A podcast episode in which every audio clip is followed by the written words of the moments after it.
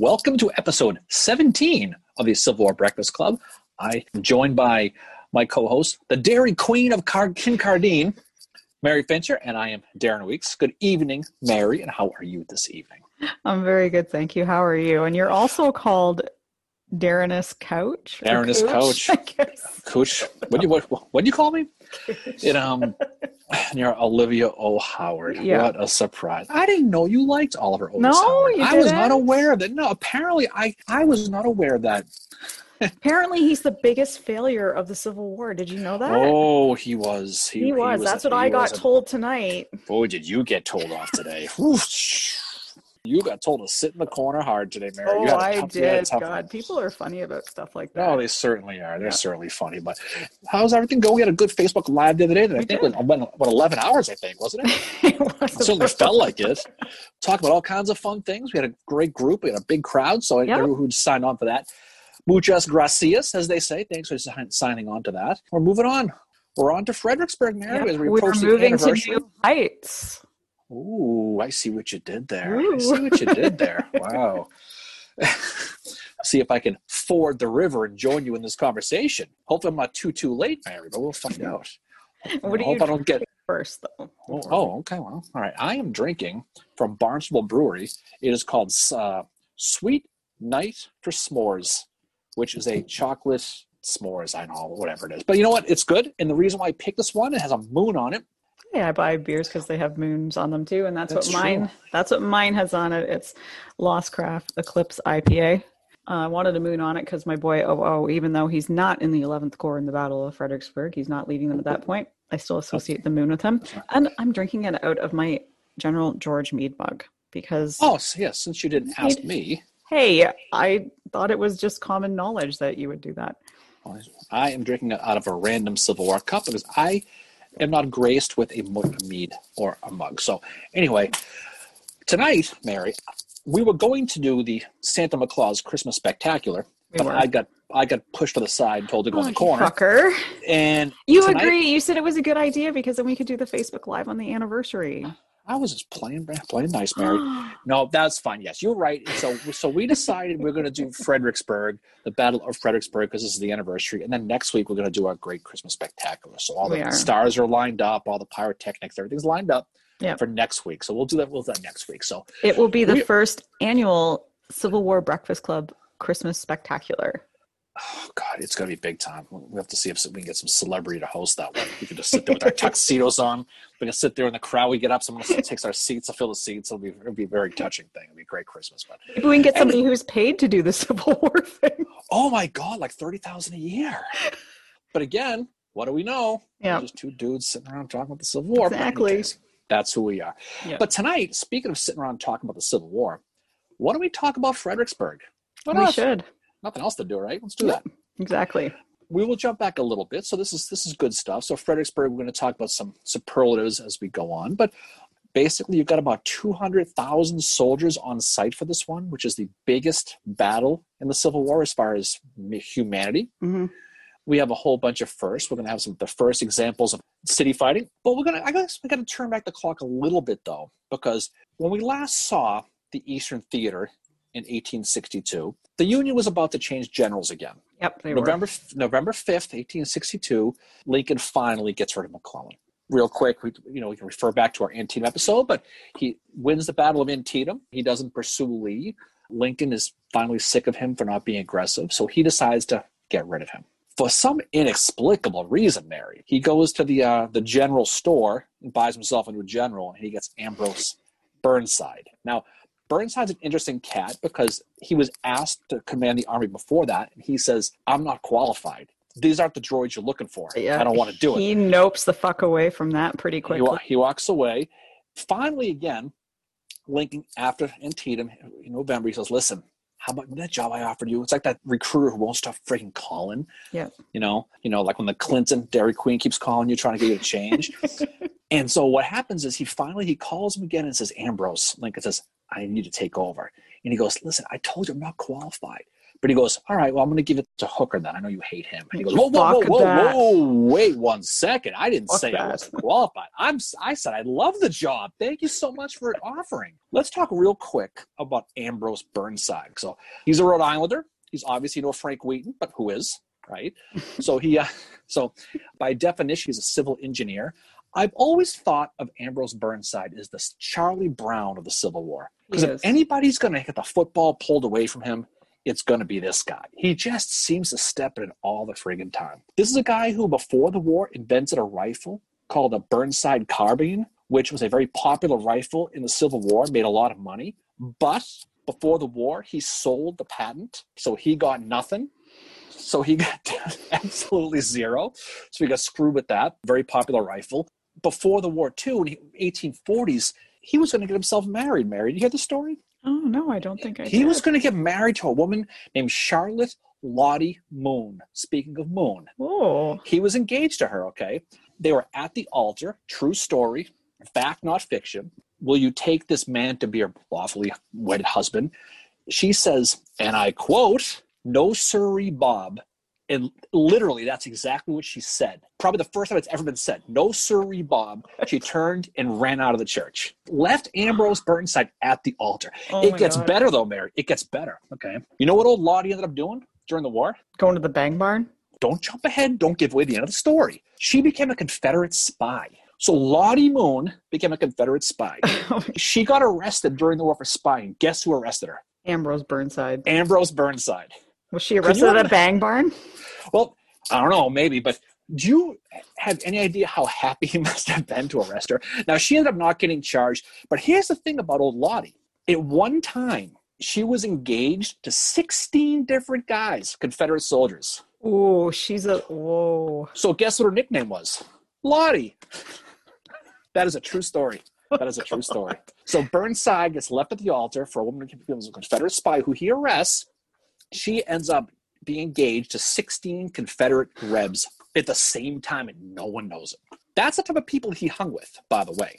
Wow. He was Um, also best friends with General McClellan until the battle of Antietam when Burnside asked for extra troops at Burnside, what is now Burnside Bridge, and McClellan is like, Yeah. nope. Yep, the old side dish of Mac and Burn was no Yeah. longer served at the old Pickett's buffet Yeah. after that, that Antietam battle. That's for damn sure. But wasn't didn't he owe AP Hill money? Was that the was No, AP Hill. Yes, that- he, Burnside owed AP Hill money. He owed eight thousand dollars. Yeah. from, from back in this day. So yeah, he did. But anyway, so Burns Burnside. this is the background. This is the guy. That's why he's the Charlie Brown. He really is. He really, really is. So he basically is in charge. He has got this plan that he carried over from McClellan. He's still obsessed with sacking Richmond. At this Mhm. point of the war, it's still about get capture the flag, capture the city. Everybody's happy. So basically, he amasses his army.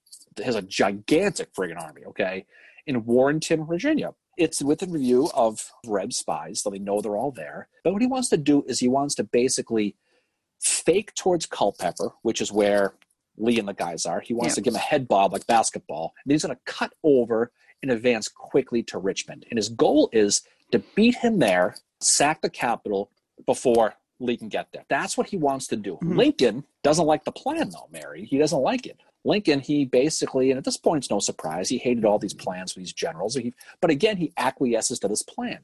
Lincoln wants Burnside to go right at Lee. Don't waste your time going for Richmond.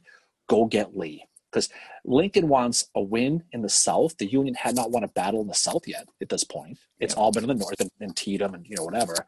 He wants to beat Lee in the South. That's what he really, really wants. So on the 14th of, November of 1862, Lincoln, although he hates the plan, agrees to the plan. And that's what's going to happen. I think one thing to mention though is how some of the generals in the AOP felt about Burnside taking over. Obviously, I have a quote from my boy Howard. He said, I should feel safer with McClellan to finish what he had planned and was executing so well. I fear we haven't a better man. And then Howard also goes to see Burnside soon after he is given the command. And he said Burnside appeared sad and weary. And then Burnside was basically like, dude, don't fucking congratulate me because I'm not happy.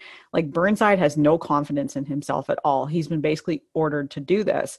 But mm-hmm. as you said, Darren, to your point, when he finds out it's Hooker, he's like, no, no, no, I'm qualified. I can do it because he had He and Hooker did not get along at all. And then Alpheus Williams says, Burnside is a most agreeable, companionable gentleman and a good officer, but it is not regarded by the officers who know him best as equal to McClellan in any respect.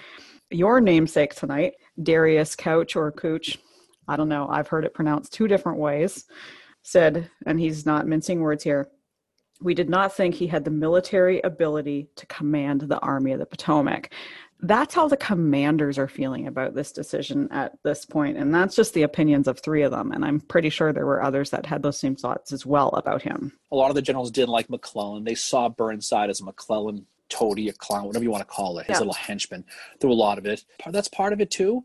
But to burnside's credit he does right out of the chute i mean 11-5 he gets he basically gets the job. Mm-hmm. right off the bat a week later he's got this plan. Admittedly it was mcclellan's plan. It's like finding your own backyard thinking you're discovering America. Yeah. He has an aggressive plan that he wants. Now, give Lincoln credit because we talked before about him kind of meddling and stuff like that. He lets Burnside do this plan, and you know he didn't want him to do it. He knew Burnside. I mean, he, at this point, there wasn't a lot of great options for the, the Army of the, of the Potomac as far exactly. as what that was.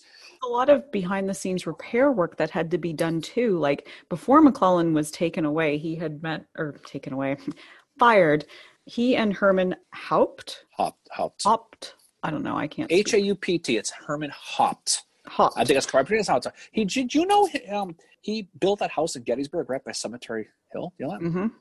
That little red house that I wanted to buy yep. for nine hundred thousand dollars, but maybe someday. Maybe someday. Who knows? dream home. Oh, sounds like a good place. I can look a lot of beers in that deck, Mary. McClellan and Haupt meet to go over what needs to be done to support any advance of a distance beyond Warrenton, the I think it's the Orange and Alexandria Railway would have to would be stretched beyond capacity to even do that.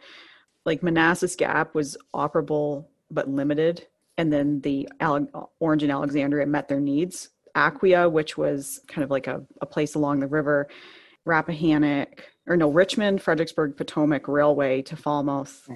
Had to get priority for being repaired. So there's this work that has to be done before this plan can be executed. And that's the better railroad though. See, Lee wanted him to take the other one, the orange yeah. one, because he knew that trip. He knew that was shit. He knew it. The one that went to Potomac, the, that one you just mentioned, that's the one that, that they wanted to take because it was the one that was the better one. It had less work that had to be done. Yeah, the orange, the orange in Alexandria was like the most operable one, but if they used it, it would have been stretched beyond its capacity if they were to use that one. Lee would have loved it if he took that one. Yeah. He would have loved it if he took that one. Yeah. But he didn't. November 15th, he decides he's going to start moving this army. So they start to arrive in Falmouth, to your mm-hmm. point, which is right across the, the Rappahannock. But this is in a hurry, though. I mean, he needs to get stay ahead of Lee, and he knows that. Yeah. Lee knows where he's going, so Lee starts to mobilize. But the problem they run into is this river, this Rappahannock River, which is a which is not yeah. Potomac, but it's big, so he needs pontoon boats, Mary. He needs boats. Burnside's plan is basically perfect on paper. Like it's meeting three different assumptions. Like the Federals have to get ahead of them, which is why they're booting it, right? So they need to gain a march on Lee, cross the Rappahannock on pontoon bridges, which to your point, this is what this all hinges on, in a quote unquote timely fashion, seize Fredericksburg, which is lightly guarded at this point. Keep in mind, this is in early November. And then it also depends on what Haupt has to do with the construction crews to repair the Richmond Fredericksburg Potomac Rail Bridge, repair the line beyond the advancing Army of the Potomac, and then the RF&P Railway, as it'll be called from now on, be supplied from the Aquia Landing or Aquia Landing, which needs to be repaired as well. So it's hinging on those three things, especially the pontoon bridges. Right, the pontoon. So he orders them on the 7th of November through mm-hmm. Henry Halleck. Okay. Now we'll jump ahead real quick he orders them on the seventh. They don't they don't arrive until eleven twenty five, which is why you don't order pontoon boats on eBay right there. Yep. Okay. Especially okay. if it's sold by a guy named Halleck. Yeah, and don't use Canadian mail either. It takes forever. Trust exactly. me. Exactly. So he orders that. It doesn't arrive. So Burnside's assuming these things are going to be rushed. The 14th, some of the, the pontoons do start to arrive, but he doesn't have the necessary 250 or so horses to move them. No, they don't So they're ba- that. So they're basically sitting by themselves, vacant. You you know, and time is running now. And now he's like, "Shit, we need to get going. We're stuck." Now he's stuck. So there's some plans that are going to start coming up from different generals pretty soon. But again, right off the bat, you can see this plan. And in my, if, if this were me, Mary, at this point, I would have, st- I would have backed off from this plan right I, then. I would have. It's not, but I think he feels like he's in too deep at this point. He clearly is out of his element in this role. And it, it's quite, to me, there's other generals that would have been obviously better suited. And I think those generals will later get command. But one in particular I'm thinking of, which we'll get to later. But Burnside's clearly out of his element.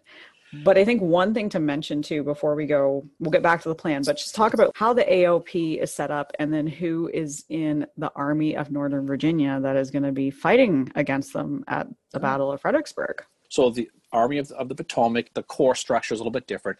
They're basically three quotation fingers core with this one. They're going to be set up as the right Grand Division, which is going to be controlled by Edward Sumner. We'll talk about here in a few minutes, actually. The Center Grand Division by our friend Joseph Hooker.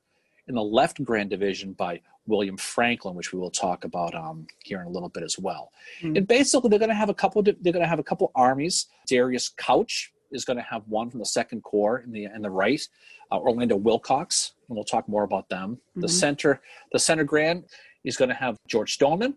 He's also going to have D- our friend Daniel Butterfield. This is going to be under Hooker, so that whole bang barn, the triple X, is back. Okay, Uh, and then the, the left grand division is going to be run by our friend John Reynolds, and he's going to have Doubleday and Gibbon and Meade, some some Gettysburg names. The other army is going to be controlled by uh, by William Baldy Smith of the Sixth Corps and he's going to have Franz Sigel and Henry Slocum as reserves.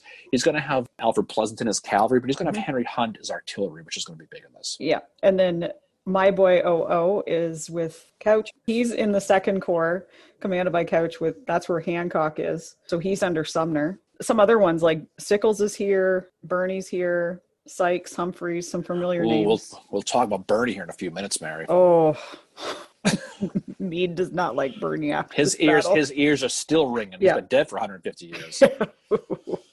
I think he was left stoned after that one. Ooh, look at you! Look at you going.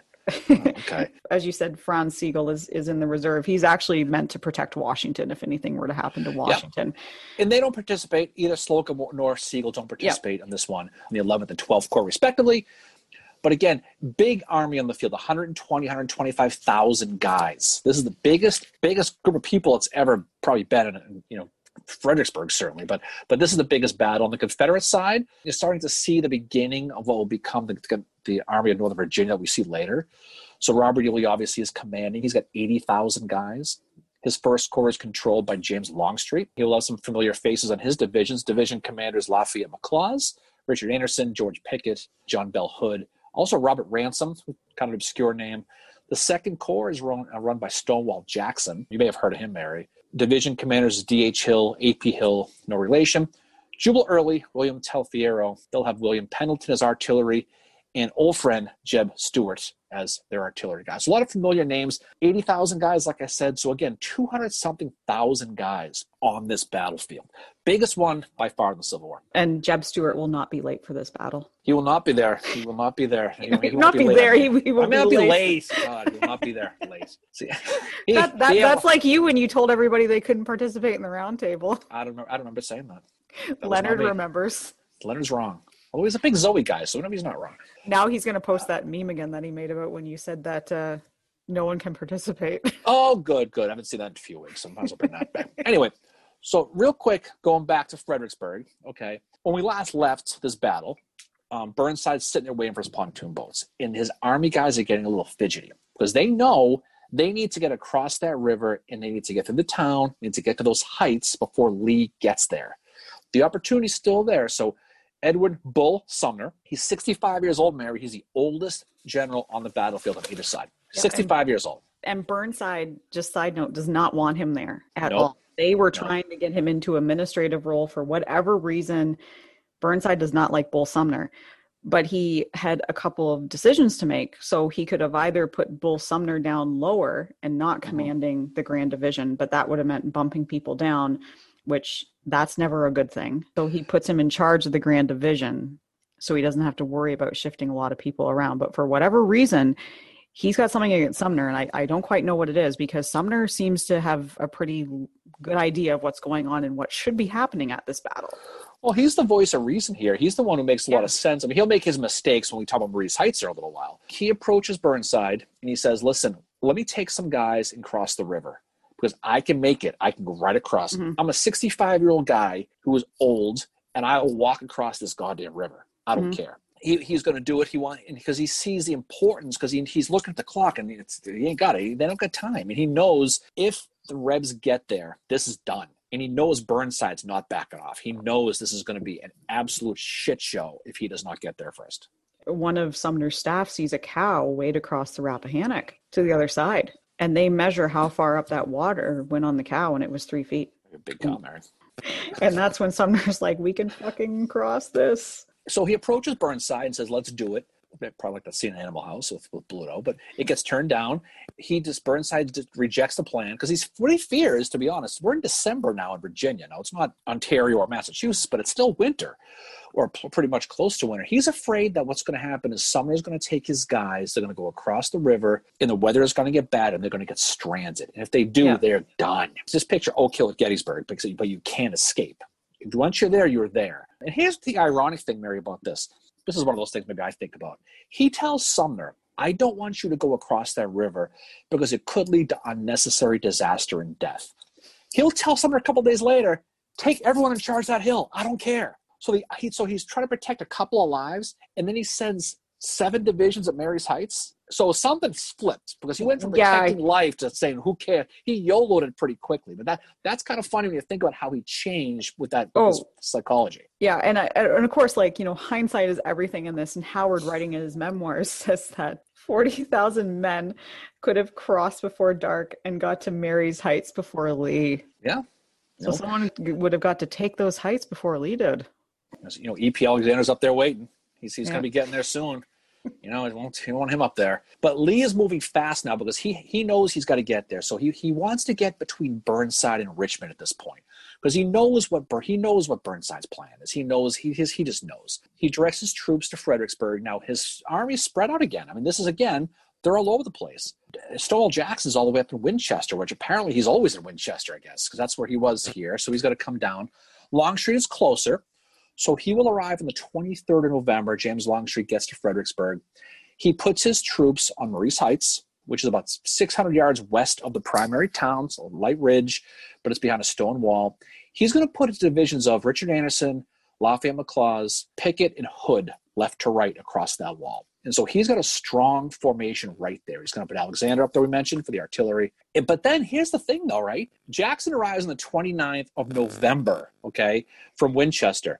The 29th versus when he gets there, and the 23rd when Longstreet's there, that's six days. Goodwill hunting, right? Six Yep. days. Math. That's still six days where Burnside can still get them because he's still only got one army. You know, Jackson's army is not there yet. So once they get there, the game changes. So Jackson's going to arrive. He's going to deploy his army spread out downstream over an 18 mile range along that Rappahannock River.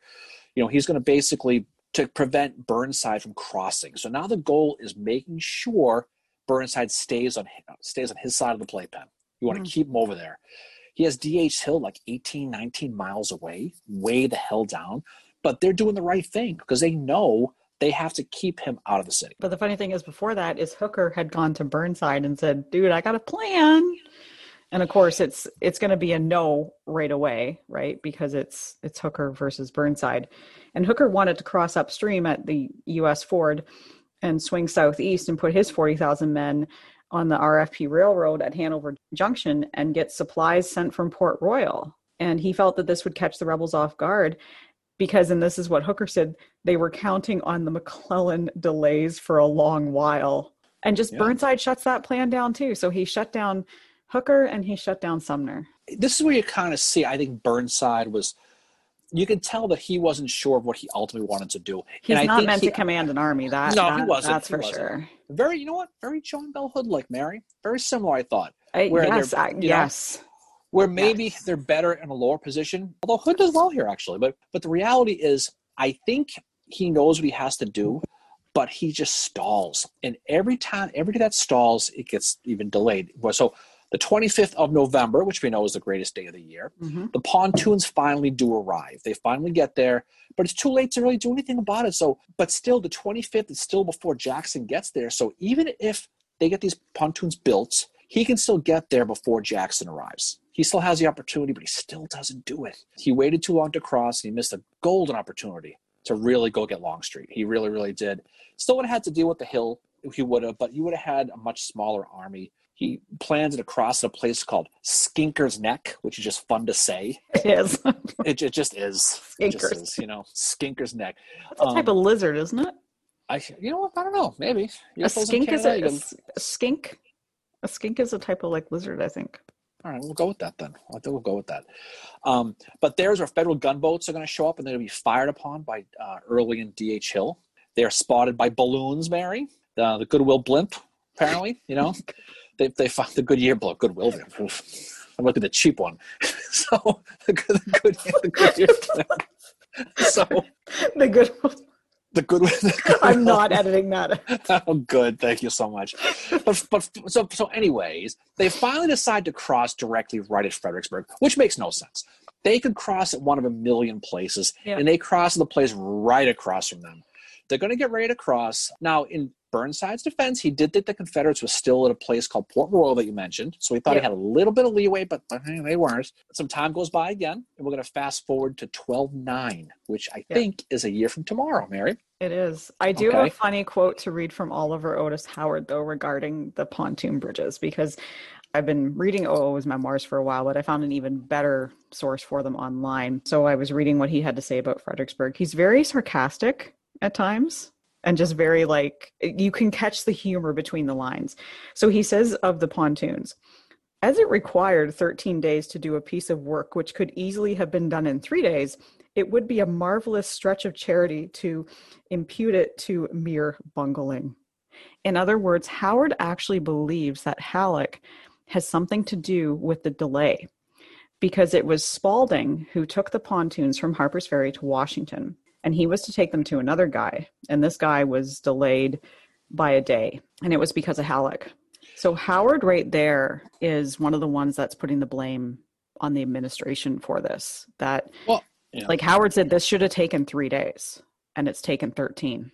there was obviously something wrong with that. Halleck gets a lot of the blame, justifiably so. A lot of the guys blame Halleck, but it really hamstrung the Union. Burnside. Now Burnside did his own. He did his own share of fucking this whole thing Oh, he did. He did. But he proceeded anyway when he really shouldn't have. So, speaking of Halleck, on, on the on the 9th of, of December, 1862, he's going to write to Halleck about his plans to attack the town. He's going to put 220 guns on a place called Stafford Heights, that- where he's going to use to attack if Lee decides to you know counter. So now we fast forward again to December 11th, which is the beginning day of this battle. So Hmm. the, the pontoons have arrived. So the engineers are going to start to build the, the pontoon bridges early in the morning of 1211. So it's early. Everything in the Civil War always starts early, you know. So he's going to put two bridges north of the town, one south of the town, and three further south. So that's where he's going to put them. But immediately they're going to come under fire from Mississippi sharpshooters from Barksdale's brigade. Barksdale is in charge of the defenses of the town at this point. These guys, and it's important, these guys are shooting at them from the basements of these stone houses. And what's important about that is they're basically protected from the artillery of those Stafford Hills guns I just mentioned. They can take shots at these guys. The engineers, now these are engineers, these are not soldiers. They're like, I don't think I like being shot. So they're like, the hell with this. This is when Henry Hunt, the artillerist, is going to basically convince Burnside, let's let's just send some of our infantry across the river, put them on boats, send them across the river, and deal with these guys. And, Yep. and, and Burnside, this is Burnside finally goes, okay, fine, we'll do this. So he's going to go take care of them, a guy named Norman Hall, who's under O.O. Howard. yeah, I was gonna say like Howard, like Howard uh, in his memoirs, he can just he describes the roar of the artillery and he recounts when he was approached about this by Hunt. And so it's the Seventh Michigan, which is led by Lieutenant Colonel Baxter, and they volunteer to go across in the in the boats. They will be followed by the 19th Massachusetts, the 15th Mass, and the 59th New York as well. Am I getting that right? 20th Mass. But you said Massachusetts beautifully, though, Mary. Oh, well, 19th 19th was what was in OO's memoirs. Ni- 19th, 20th. It's, it's okay. That's okay. but, you, but the important thing is you said Massachusetts perfect. Oh, thank you. You did. you did. That's a very did. but Franklin has already gone to Burnside at this point too, and he's proposed crossing down river and sending them all down there. And Burnside's no, we've got to complete these bridges at all costs. But that's when they go with this plan to send them across in boats. The seventh Michigan, as I said, would would be the first to go across, and the mm-hmm. seventh Michigan when they go across. So I mean, the engineers are rowing them, but the seventh Michigan they lay down flat yeah. in their boats as that's a tough. Across. They're squeezed into these boats, but they do they do finally get there. I mean, I you know must comfortable ride, but they finally got there and they landed spread out on the other side of the river, and they built basically like a beachhead, mm-hmm. a landing a landing spot. Yeah, they started to spread out into the city because the artillery wasn't going to take these guys out, and this is the first example of urban slash city fighting in American history, Mary we'll see it a lot more later on in different wars, like World War II, Vietnam, you know, all this stuff. But this is the very first, actually Gettysburg too, but this is the first time you'll see it in Fredericksburg. And while this is going on, the engineers are finally able to finish these pontoons because these guys are finally taken care of. They're neutralized. Sumner's right Grand Division is going to cross about 4:30 in the afternoon. Although most of the guys didn't get across till the next day. Mm-hmm. Sumner's guys are going to go back and they're going to start clearing the town now. They're going to go up there and push these guys. But the problem with with the this war was the the town wasn't the thing. Fredericksburg offered zero tactical anything with this. It was like Gettysburg. Mm-hmm. The, the the problem was the Confederates were on the hills, so the town meant nothing. Yeah. But they did they did clear the town. Um, night falls on twelve eleven. They got about four brigades now over in Fredericksburg. Here's the thing though, Mary, is you know what the you know what the Union guys do when they're in town that night? They do a little bit of rioting, and that's what like yeah they it's and it's funny how it's perceived in different accounts. When Howard writes about it, he just says there was some rioting. Some soldiers for sport dressed themselves fantastically in all sorts of apparel, and some gave themselves to plunder. But no instance of personal abuse or violence to non combatants came to, to mind.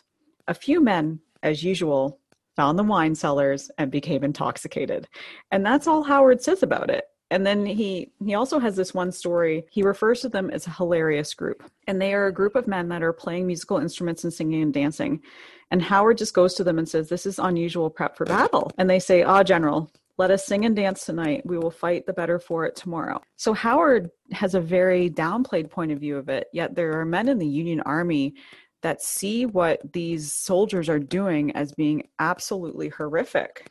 Well, and Lee is outraged at this. Oh, he is. It, it, it, play, it plays in the papers. But according to Lee, now this is a, according to Lee, okay, there were four civilians killed in this looting.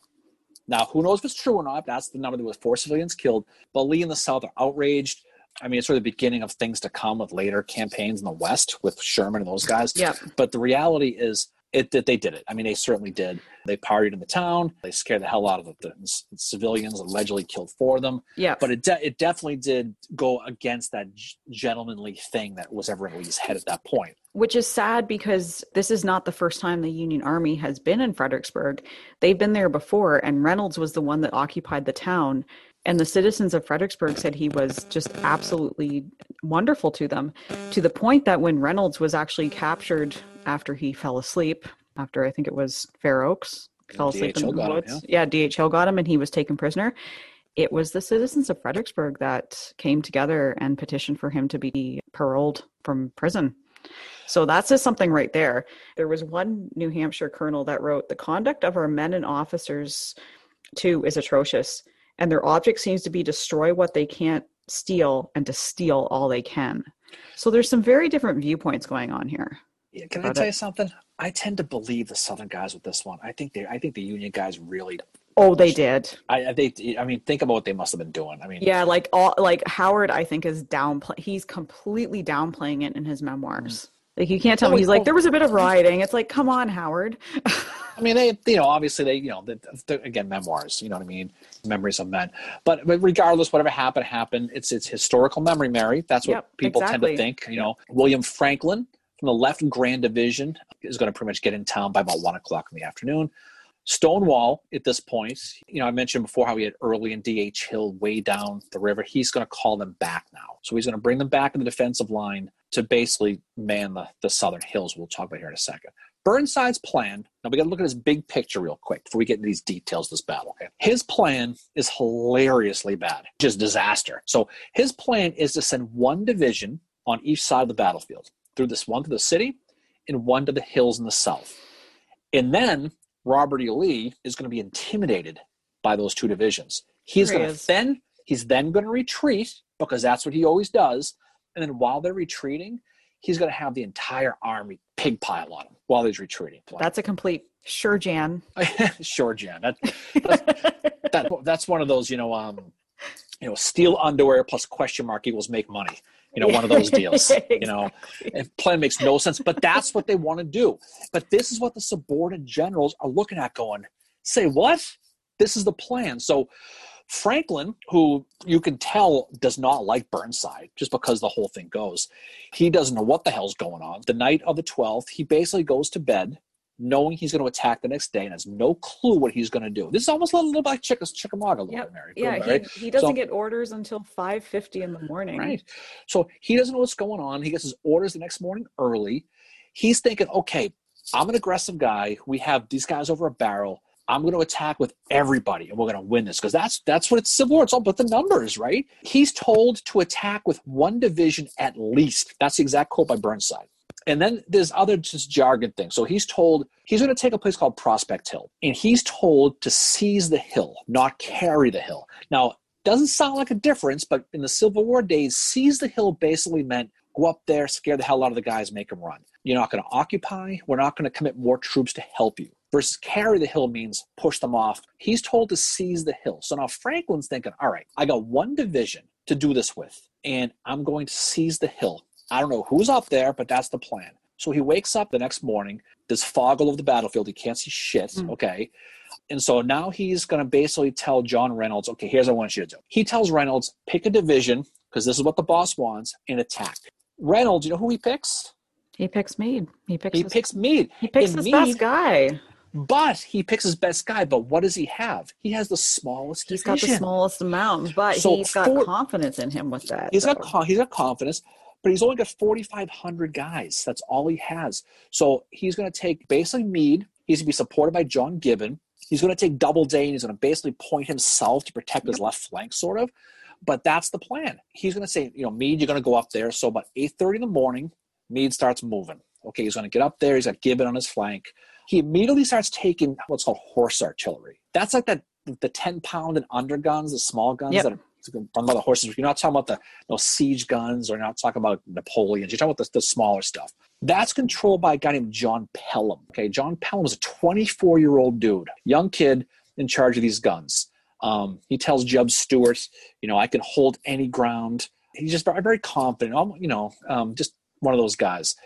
He's basically going to start to get hit by counterfire. So the 24th Michigan, who's new to the Iron Brigade, they just came in in October this year. Hmm. Last time we talked about these guys, they weren't there yet. So Yeah. the 24th Michigan, unlike this Saturday, they're showing up for a thing.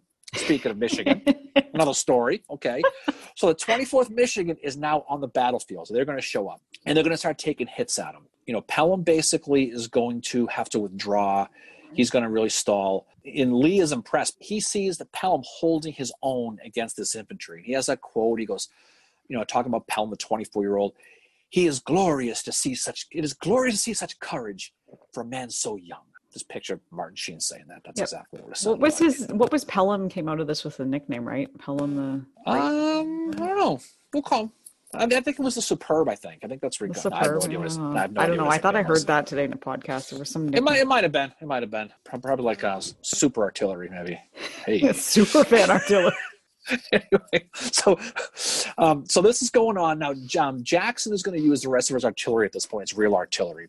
Open up on, on Prospect Hill. The real artillery is going to is going to stall Meade. Now Meade is about 600 yards away from his goal, but he can't get any closer because it's artillery. Now Stonewall has got 35,000 guys hidden in the woods in Meade's front. Must have been a big woods, Mary. 35,000 guys. Okay. But the problem was he's got James Lane on Mhm. one side and James Archer on another one. But for some reason, he leaves a gap in between the two. It's 600 yards. They say the reason for the gap was because that area was open to Union artillery, which is Mhm. there was a significant artillery hitting that area. But there's a gap.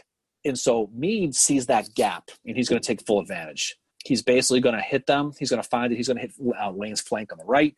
He's going to send a guy named Feger Jackson who's going to go in and hit Archer's flank. Even though he doesn't have a lot of guys, Mary, he's doing well. He's pushing. He's getting up where he needs to go. The gap he gets does wide, you know? does really he does really well. Like OO's you know recounting of this, like Meade must have sat down and told him about it because Howard recounts it very very well in his memoirs. And Meade writes to his wife after, My men went in beautifully and carried everything before them and drove the enemy for nearly half a mile. So Meade's doing really, really well. But with limited amount of troops, he's going to need support. And the one problem mm-hmm. by this point is that Gibbon has been wounded. And Gibbon's Right, Gib- men, when he gets wounded, the, Gibbon's men are like, fuck. Yeah, Gibbon gets hurt in his hand. The guy named Nelson Taylor is going to take over his division. Who's not? He's Nelson Taylor. Okay, fine, but he's not John Gibbon. So No. he's. But before that happens, he so the gap gets widened. He gets support of a guy named uh, uh, Albert Magilton, his brigade. They get about a quarter mile behind the gap, and they run into a guy named Maxie Gregg. Now, Maxie Gregg is a Virginian. He's close to being deaf. Yeah. He's partially. I mean, he's really deaf. The feds run into him. Gregg's Virginians are not prepared for this. They see this. They see the Union guys coming at him. For some reason, he thinks it's the Confederates retreating. So he's like, "All right, guys, whatever." And so Gregg gets his ass handed to him. He gets killed. He gets shot in the spine. Dies a couple days later. Who knows to say if he's if he couldn't hear them? Right? Maybe he couldn't give orders, and who knows? But I, I, maybe that's part of it. We, you know, whatever. But no matter what happens, Gregg's brigade is going to get their ass handed to him. Mhm. They're going to get routed. Archer gets pushed on his left, we mentioned before, from Jackson. They're going to capture the 19th Georgia flag, Mary, the only flag in the Confederacy caught in this battle was this was the spot. It's going to result in hand-to-hand combat, similar to what we talked about at Franklin last week. Yep. With these guys stabbing with bayonets, there's stories of guys throwing muskets like javelins because there's no ammo. How pissed you gonna be to throw your musket at someone like a javelin? Just think about that, okay? The first Tennessee, you know, speaking of Franklin, they lost three of their commanders, so their shitty run of luck is goes the entire war apparently. But Meade, despite being right in the thick of all this, Mary, he doesn't get harmed at all. He's, No, he's he, well, he know? almost does get killed though. After the battle, right. He finds out like he takes his hat off and it's got, there's a bullet hole through it. He's, He he's almost close, close, but no, dies. close but no cigar. But he also looks for backup too. He needs support because he's got the least amount of men. And obviously, like they can't keep doing this. It's like what you see at Antietam. Like eventually they get fatigued, right? And so mm-hmm. he sends a message to David Birney's third corps. And Birney responded that he only takes orders from Reynolds. So me is like, fuck this shit. And he ends up going down to Birney himself. And the quote is that he lit into Birney in full voice to almost make the stones creep.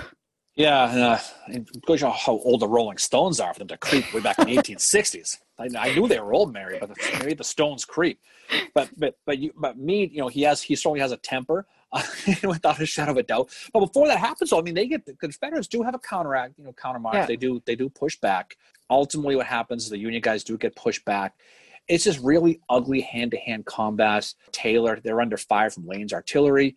There's a guy named Peter Lyle who's helping them. There's a guy named Adrian Root in reserve who's helping them. But they're going to get pushed back because eventually they're just going to run out of people. But Meade, to your point, I mean, can you imagine how much he must have ripped into David Bell Birney? Oh, I can't even like. Apparently, he was quite the potty mouth. I mean, he's basically my patron saint for swearing. I think. Yeah.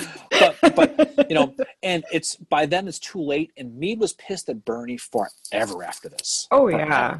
And then it's ironic Birney ends up being a division commander under Sickles at Gettysburg, who Sickles hated Meade, vice versa. So that, that that didn't win him any favors later on with that one. But eventually, they do get pushed off early. Uh, Jubal Early counterattacks. He finally arrives. He's got Robert Hoke and Archer, and he's got John Brockenbrough, who must have new sneakers because he's uh, he's at Fredericksburg. Does he break and run? He, no, he doesn't, Mary. Well, well, you know what? He he not not quite. He's got Edmund Atkinson as well, but they're going to charge out of the woods, and they're basically going to push Meade's guys down, Yep. right back down the hill again. They're told to stop at the railroad, which is about halfway, but they just keep going, and they end up running right into canister fire from Birney's division, who is finally coming up now. Yeah, So he finally decides like maybe I should help out. You know, Birney's got John John Henry Hobart Ward, speaking of Gettysburg and Devil's Den. He's got John Cleveland Robinson and Hiram Berry. They finally break the rebel advance. So they kind of stalls out at that point. Sickles does arrive, the third corps, And so at that point, the Confederates feel that maybe this isn't their day here. There's just too many guys. It, it, ends, it ends up basically the Rebs retreating south south again. You know, Jackson wants to counterattack again, but now that the clock is running, now it's getting dark out again. But he's also dealing with that Federal artillery too. So he basically says, you know what, the hell with this. It's just not worth it. But for the Union, though, I mean, again, you look at the big picture, looking back in our 2020 hindsight machine again, Mary, which we tend to do. Yeah. They wasted a, a huge opportunity with that rebel gap. They did. They, they did. did. Well, I think the time. problem was is Meade could not get his back up at all. Well, and that's he, what and he, And he knows that. Like Meade to me is the Union MVP of this battle. I mean, I'm calling it now, even though we're not done the episode. He's just just gonna call it. Like he thought it would be Howard, Mary. No, Meade. um, but but, but, you, but you're right though. Yeah, right. but he he goes to Reynolds and he said, "My God, General Reynolds, did they think my division could whip Lee's whole army? In other words, the fuck, dude."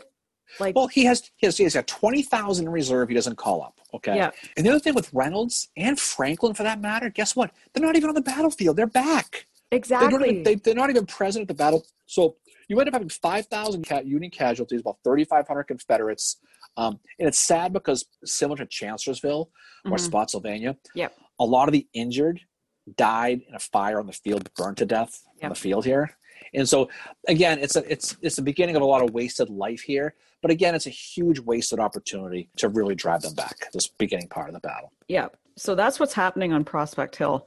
But then we have the other part of the battle, which is oh, Marye's Heights. Yeah, what's what's going on over there at Marye's Heights? Well, there is one thing I want to mention because there is one guy that is involved in Marye's Heights, even though it's limited, and it's my boy OO. He's up at like three in the morning, whatever, and he's writing a letter to his children, which he talks about his memoirs. But then he's having breakfast that morning, and he and his men are outside, and an old lady comes by, and this is what she says to them: "You will have a stone wall to encounter."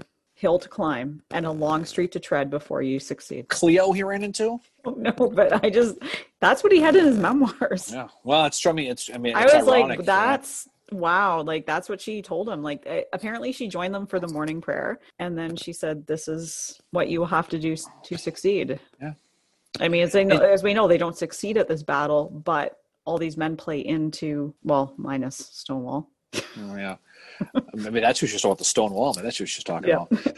But ironically, the, the Marye's Heights part of the battlefield was supposed to be the secondary part. It was, yeah. it was battlefield ended up sliding down there west of town. So, you know, real quick, that area, okay, it's all re- rebuilt now, but it's basically open fields, it's some houses, some fences, some undulations, Mary, across the battlefield. Rolling hills.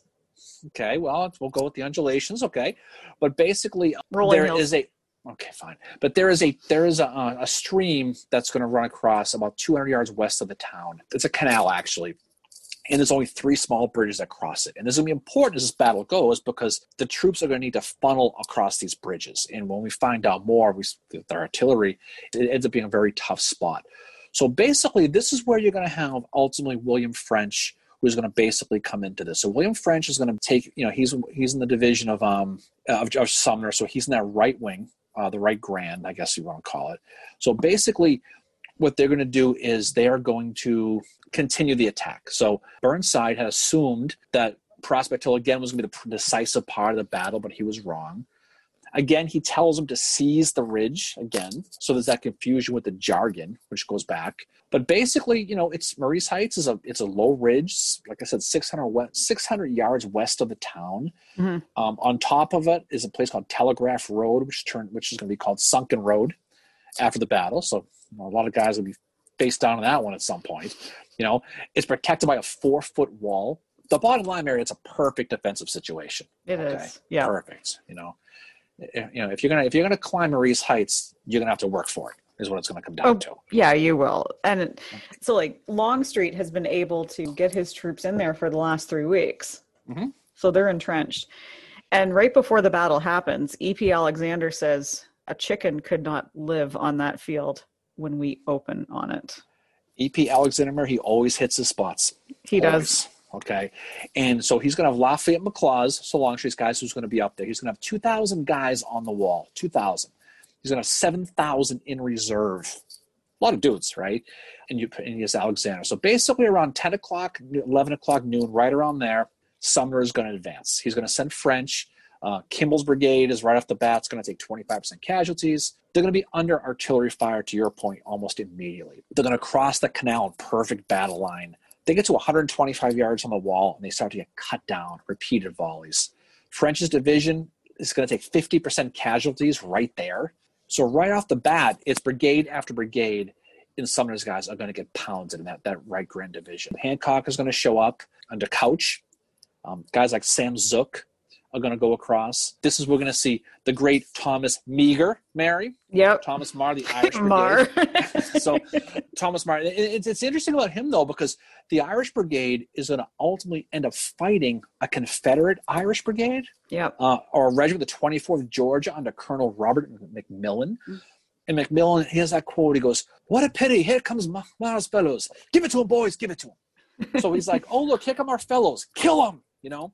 And there was some the quotes after this from the Irish guys. I mean, I mean, these guys went through hell. There was a, a rebel soldier who said, I'm going to read a quote to you here, okay? They were shouting, Erin go bragh. They rushed forward against a storm of grape and canister. Wavering not, they rushed onward until within 50 yards of the stone fence, when in one grand flash of light, sound, and death, 2,000 Irishmen sank down wounded and dead. Bang. So you know how quickly that they got hit. They, they it was light, it was ball, bang. Yeah. Um, so that- Darren's really getting into it right now, by the way, I almost hit this damn. He's like- thing you know, but but re- Just remember regardless. who's got to add that shit out. But anyway, so it's so it, it ends it ends up being really sad. I mean, just it's, it's a you know in the movie Gods and Generals does a real good job of this scene. Mhm. Say what you will about that movie, but Yeah. that scene with the Irish Brigade of Marye's Heights is spot on. They nailed that. Yeah. You know, more guys like guys like Caldwell, who we'll see at Gettysburg and Hancock's division, they're going to try to stop and they're going to fire and reload and repeat, and they- they're just going to stop and they're going to be easy targets like shooting fish in a barrel. We've talked Yeah. about. Now, a guy like Couch, you know, he's got three solid division commanders in Hancock, Howard, and French. Basically, five armors worth of division guys. Mary, Mhm. if you want to think about it, he's disgusted by this. I mean, he sees what's his, his guys are getting wasted, right? He's going to finally send in Howard. Basically, he's going to go up there, but before he sends him in, he's watching uh, Oliver Otis Howard and Darius Couch are standing uh, on a steeple in the courthouse, and they're Yep. watching this. And this is where Couch has that quote that you hear over and over and over again. He says, Every brigade coming up in succession would do its duty and melt away like snow come falling on warm ground. You hear that quote a lot about Fredericksburg. That was Yeah. Couch with Howard. So Howard does finally get in. Instead of this frontal assault thing, he's gonna this isn't gonna work. He's gonna send them around the Confederate right and try to flank them. That's what he's gonna try to do. Same No. deal. They're gonna get pounded, they're gonna get repelled. Longstreet basically, he's got four deep of infantry at this wall at this point. Four Yeah. deep. So And Thomas Longstreet Cobb- is shocked. Longstreet's shocked that like Burnside's even doing this, and so is is Alexander. Alexander said in his memoirs, "I never thought Burnside would choose that point for attack." Like they're Yeah. both sitting up there shocked. I can't imagine how Longstreet feels. You know, however many. It's not even a year later. He's in Chickamauga, and he's mm-hmm. like, "I'm fucked." I'm at the Isn't it- same point where these funny, guys though? were. Isn't it funny though how Longstreet's different here though than he's later in the war? Yeah, Does he have more confidence and more? He just he does. you know he ha- he has that quote. He says, "Give me plenty of ammo. I will kill all before they reach my line." He says, Yeah. and he knows. I mean, right off the bat, they know that they've got a great position, and you know, you know, no, no, he was thinking of this at Pickett's charge next year. Yeah, you and know he was. Yeah, and he's also thinking of it when he's at Chickamauga and he's having to launch 25 or 26. The jury's still out on that, whatever amount it was. Well, whatever. Okay. on- Well, on- whatever it is, I'm wrong. So I had Thomas. 26, you had 25, so I'm sure it's 25. Regardless, it's one after the other after the other, and they're just getting pounded. Burnside is getting is getting aggravated now. He's getting frustrated. Again, Burnside, he never comes to the battlefield either. He stays across the river the whole time. He wants to restart the, the attacks again. Franklin on that other side on Prospect Hill says there's no fucking way we're doing this again. He refuses the order. Uh, we're not doing it. He tells Joe Hooker, he's Joe Hooker is commanding the Central Grand Division. Let's go take a ride. I'll go take a look and see what the hell's going on. I'll come back and we'll decide. Yeah. So he goes, he comes back and he goes, dude, no way, right? And he goes, we can't do it. We cannot do it. And so Burnside says, you gotta do it. You gotta do it. I feel so bad for Hooker in this instance because um, Hooker said it was like attacking a mountain of rock Finding that I had lost as many men as my orders required me to lose, I suspended the attack. I can't imagine being in that position where it's like you've been told to do something and you know, like you Well, the- and you're like, okay, all right, Well, it's confusing because what happens is while this is going on, the rebels are getting reinforced with, from Pickett's division, George Pickett, in one of John Bell Hood's brigades. So they mistaking the Union sees this and they mistakenly, for some reason, think the Rebs are retreating. They see all the movement. They go, "Oh, they're bailing. Let's go!" And then guess what? They weren't doing. They weren't retreating. You know, they were. They were. So uh, you got Humphreys. He's going to be ordered to attack, so he's going to go in. It's a sad story. You can even imagine it going. So Humphreys guys, you know, from from uh, from Hooker's army, they're going up the hill while the wounded soldiers lying on the ground who are hurt and can't move are trying to grab the pant legs of the guys walking by them saying, Don't go, don't go, don't go. They're trying to stop them because they know what they're going into. And you can imagine that. I mean, just you know, just imagine, you know, the, the humanity of this all. Yeah. These guys are going, these guys saying, Please don't go, please don't go. And they're literally grabbing their legs in their pants, to trying to physically restrain them from trying to go up the, from go up this hill. Sykes goes in, he gets pinned down. Hooker basically he's he's got his orders, so he orders a guy named George Getty to go in. But ultimately, what saves the Union is night falls, hmm and that's really the end of it. This is the run of guys. You had seven Union divisions were ordered to attack at this point. How many did Burnside plan on sending at the beginning? Remember? one. One. He was going to send one division against these guys. He ended up sending seven. 14 total charges, all failed. Between six, seven, eight thousand casualties on Marye's Heights alone. So it just mm-hmm. goes to show you how bad Burnside, whatever planning he had, whatever thoughts he had, how completely, completely wrong he was. Burnside finally has a come to Jesus moment and his subordinates say, We got to stop. They finally stop. It's sad because thousands of Union guys are spending the night on the fields and it's cold and it's crappy out. They're unable to move because they're pinned down by the Rebs on the hill. They're Yep. injured. They spend the night on the 13th, literally lying there. Including Joshua Lawrence Chamberlain. That's right. of the 20th Maine. Yeah, he his story is one that is like it, it's probably very similar to many men that were on there. But he had at one point like he had like a coat over his face to keep his face warm. He was shielded by bodies just to keep warm, and he was approached by men who were like looting, you know, and they were surprised that he was alive as well but Yeah. he's on there in the field because the like it goes down to freezing temperatures but there is one guy that needs to be mentioned here, and that is Richard Rowland Kirkland of the Second South Carolina. He's the angel of Marye's Heights, and he will climb over the stone wall to provide water and comfort to many wounded soldiers on both sides. It's interesting about Kirkland. He was a, a company G of the Second South Carolina. He he basically, and this is where you, Joseph Kershaw ends up taking over South Carolina. So he ends up because to do it, you know, basically what happens is you you end up having an injury. Uh, so Kershaw ends up taking over. So Kershaw, Kirkland gets permission from Kershaw to gather the canteens, but Kershaw says, "Okay, but we I can't call a truce here." So they're going to be shooting at you. But if you want to do it, friggin' YOLO, go The right ahead. Union But troops I- don't they realize what he's doing? they don't. They don't. So what happens is they ultimately see what's going on. and You They guys cheer say, him. hold your fire, hold your, and they cheer. So he goes from per. Now I've also heard the stories a little embellished, Mary. I don't want to do that, but but I but regardless, there's a statue built for him at, at Marye's Heights, the Mhm. Angel of Marye's Heights, Richard Kirkland. Sadly, Kirkland gets killed in the next battle, so he doesn't make it. But but it's still a great story. So he's going to go and he's going to do that that night, which is the night of the 14th.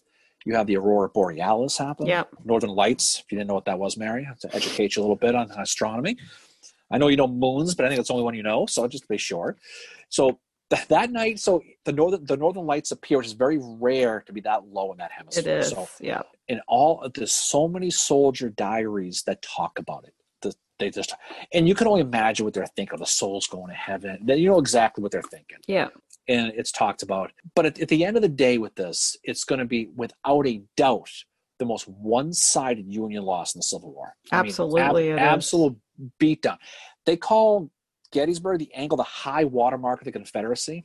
This is the low watermark of the Union Army. Without a doubt. This, this, is It it. is. This is this is this is the bottom. The South is absolutely jubilant when this is over. They're Mhm. ecstatic. The South, the North is absolutely pissed off. There was an article in one of the papers that it was not a battle, it was a butchery. And then Lincoln has that famous quote where he says, If there's a worse place than hell, I am in it. So you can see the political drop right off the bat. Now, Mhm. you know, we'll talk about Burnside here in a minute. But you got to wonder what Burnside ultimately was trying to accomplish with this because he went against all of his own plans. Yeah, I think he was just he he's out of his element in this. And there's clearly other men under him that know what they're doing. I mean, Sumner, Hooker especially, and Hooker ends up taking over from him. But even Meade, even Reynolds are Double, I mean, Gibbon, it- yeah, exactly. I mean, pick one, you know? Doubleday, like you know, but I would I would think the two that would have been better to do this would have been. I I honestly think Hooker would have been better to to do this because if Lincoln is looking for someone that aggressive, you know, and he chose Burnside because he's apolitical, you uh, know, that, uh, and then that he mean- had Hooker. He had Hooker right behind him. It's like, why not just pick Hooker? And he doesn't want to pick Hooker because Hooker's got a reputation. It's like, why not just forget about the rep for a minute and just pick the aggressive dude that's going to have the sound plan? Because Hooker, like when Burnside told Hooker to throw his men and Hooker's like, the fuck. Well, I mean, the thing about Burnside is, is Lincoln offered him to this what three times, He did, and then he finally So- ordered him. Right? So what what what's Lincoln thinking? I mean, and look, you mentioned hookers. You know, there's a famous hookers brigade and all those women and all that stuff that you know that hung around. No, seriously, they hung around with him, and Yeah. you know, he he didn't invent the phrase hooker, but he certainly popularized this. but it was more Right? he was arrogant i think whereas like burnside was apolitical whereas mcclellan was definitely a democrat which i don't know why you wouldn't assume burnside's a democrat because he's bffs with mcclellan i mean not at this point but anyway but i mean clearly there was other men in the aop like i'm thinking hooker reynolds Meade, that would have been far more suited for this role and I mean, Reynolds probably would not have been considered because he was a McClellan guy and he's a Democrat as well. I think for whatever at this point, I mean, you have to think. I wonder if, if deep down, if Lincoln really wanted to give it to Hooker, he just did. I think he did. and I think he did, and he thought because of how do it. Hooker, I think he thought of how Burnside was so like, I don't want this. But I don't think Lincoln, Lincoln not being there again. This is one of those things where you're so far away from it, you don't see all the drama that's going on, right? Like you don't see the different tensions. You don't see that Burnside and Hooker actually hate each other. And that if you're going to go to somebody and be like, okay, we're going to give it to Hooker, Burnside's going to be like, fuck that noise. I'm taking it, you know? And that's exactly what he does. He takes it out of just, I think, pride, out of like, I'm not letting Hooker take something from me. Because for Mhm. whatever reason, they had something personal going on. And you know, and we'll talk. You know, after this campaign, you know, obviously, before we we put a bow on this one, Mary, the um, what happens is, you know, Burnside wants to gather his old Ninth Corps boys and go charge the Heights again personally. He's he does, yeah. That night, they they have that meeting, and they're like, he's like, I want to go attack. And I said, yeah, you know what? Nope.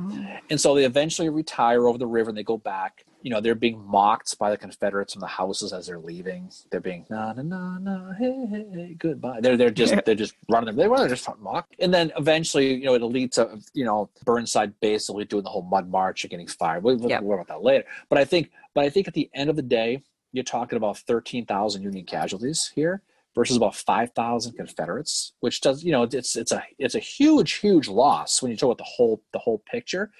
But um it's a real this is a real missed opportunity at the beginning, at the middle, and at the end with this. Burnside's plan was flawed for a million reasons. The primary plan was flawed because he still thought if they went to Richmond and captured the flag, the war was going to end. And it Mhm. was beyond that at that point. Lincoln knew it, but you gotta don't you gotta kind of blame Lincoln a little, Mary, for not only putting Yep. Burnside in, but authorizing that plan, right? Exa- yeah, exactly. And like, you know, like Lincoln is saying he wants somebody aggressive. Well, then just fucking put Hooker in, put Reynolds in, put Meade in. Yeah. You know, like just put in the guy that needs to be in there that's going to do a great job. Like if if somebody has turned it down two or three times, don't order them to do it because like you know that speech he gives his, that burnside gives his generals the night before like don't throw cold water on me. You have to obey me. Like they're all going to him and saying to him like hooker's like at marye's heights he's like i i don't want to send my men in. And then he had like hooker's basically like i have to obey him. And I can't imagine how that stuck with them afterwards, you know, that and you know, Howard is Howard says before the battle happened that he was really sad because he knew what was going to happen. Like these guys knew it was going to be absolute slaughter because stuff had been ignored. You know, had they had Burnside listened to Sumner, had he listened to Franklin for the early plans, something could have been done. Yeah, this is definitely, I think, a mistake on Lincoln's part. I mean, look, Lincoln obviously wasn't at the battle. He blah blah blah. No, no, but and that's what for, I'm saying is the difference is he wasn't there. But right, but, but for for a guy who you know who, who did we think meddle a little bit, we talked about that with Antietam and some other mm-hmm. stuff. This is where one he should have, right? Yeah. This is where one he should have listened and said, "Listen, the the plan is to go get Lee. They're spread out. Jackson's to Winchester. You can go get him in Warrenton. You can go get Lee right now. You have you have 120,000 guys, but but Burnside is hell bent. I want to go take McClellan's plan. It was Mac's plan, ironically, yep. And I want to go get I want to get Richmond. Yeah. But again, that's that's that's what it was. And unfortunately, it got it got a lot of guys killed. Ultimately, cost him his job. Um, it really energized the Confederates going into 1863 for that really strong winning streak they went on that mm-hmm. ultimately stopped in Gettysburg in July later that year. But it emboldened them now because now they knew this is a, they went they beat an army 25% bigger than them, right? Yeah, um, exactly. But but again, now you know what again though but even Lee didn't learn his lessons, though. No, he because didn't. He he won this battle based on being defensive, and you always want to like anytime you're you know you want to fight a, a war or whatever, find a good defensive position, force him to attack you. You know, but and he you know he knows that too, but then he does this in Gettysburg does the opposite of, of this, which is ironic because when the, they get beat at Pickett's charge, what does the Union? What did the Massachusetts guys yell at them as taunt them as they're going Fredericksburg, back? They Fredericksburg, chant Fredericksburg, Fredericksburg. So it's it all go it, it's it, it's all tied together, Mary. It is. Yep. Really and the is. one thing I just thought of too is John Reynolds is offered the position of commander of AOP in June of 1863, and he says no. And Lincoln doesn't order it on him; he orders it on Meade. Yeah, yeah. Like that's the like that's the weird thing is but I think Reynolds in that meeting he actually says, "Oh, but go talk, you know, like Meade probably would be a good choice." And Lincoln just sends him the order and says, "This is your job now." You know, yeah. so it makes me wonder who like in Lincoln's mind who he was thinking was the best. But I think Lincoln, yeah, did want to put Hooker in place, but because of who Hooker was, he was like, oh, "Yeah, can't do that." Mm-hmm. I think he thought Burnside would turn it down. You think so? Well, he, pro- he probably did. he did. probably did. I think he was playing some kind like it. it See, I, I, think he he you know what though he knew he hated Hooker.